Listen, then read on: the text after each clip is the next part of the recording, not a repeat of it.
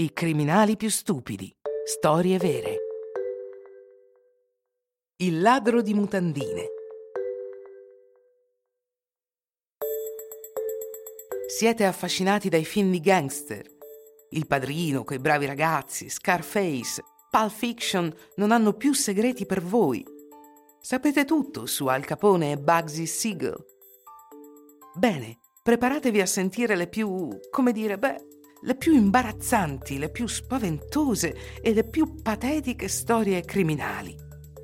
I malavitosi di cui vi parleremo sono più vicini a Rantanplan e Averell Dalton, il più stupido dei fratelli Dalton, che a Pablo Escobar.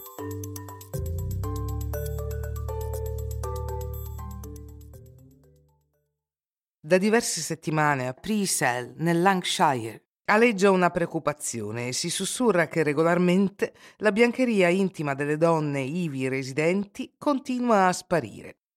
Sugli stand di biancheria in giardino, ma anche nei cassetti degli armadi e persino nei cassetti degli armadi più privati. La polizia all'inizio pensa che sia uno scherzo, ma a causa del numero crescente di furti comincia a prenderli sul serio. Potrebbe esserci un maniaco a Prisa, un pervertito che sta per commettere un crimine sessuale. Quanti di questi criminali sessuali abbiamo visto che iniziano rubando mutandine? I residenti sono preoccupati e stanchi di dover comprare continuamente calze di seta e pizzi pregiati. Uno di loro decide di installare una telecamera di sorveglianza per catturare il ladro. E quello che la telecamera rivela scioccherà tutta l'Inghilterra. Quando il ladro di biancheria irrompe nella casa della signora, viene immediatamente individuato Va nella sua stanza, apre i cassetti e tira fuori alcuni tanga che accarezza e annusa con evidente piacere. Non diremo cosa ci fa dopo, una volta che i suoi pantaloni sono scesi all'altezza del ginocchio.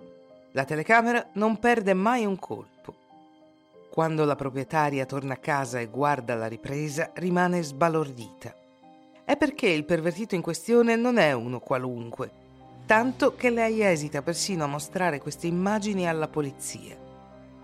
Quando lo fa, anche gli agenti sono sbalorditi perché non c'è dubbio. Il ladro delle mutandine non è altro che Ian Stafford, 59 anni, single e sindaco della città. Così inizia lo scandalo. Stafford viene rapidamente arrestato.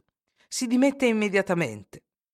La sua casa è stata perquisita dalla polizia che ha trovato un gran numero di biancheria femminile per l'uso personale del sindaco. Ogni capo di biancheria intima era etichettato con il nome della sua proprietaria. Il pervertito è anche un maniaco della catalogazione. Oltre a essere sindaco, Ian Stafford è anche un tuttofare e un giardiniere apprezzato dai suoi elettori e ha fatto molti lavori nelle loro case. Chi avrebbe sospettato mai che il sindaco potesse essere un ladro? Gli venivano affidate anche le chiavi. Ian Stafford ha ammesso tre furti con scasso, furto e uso fraudolento di biancheria femminile. Per questo è stato condannato a due anni di prigione.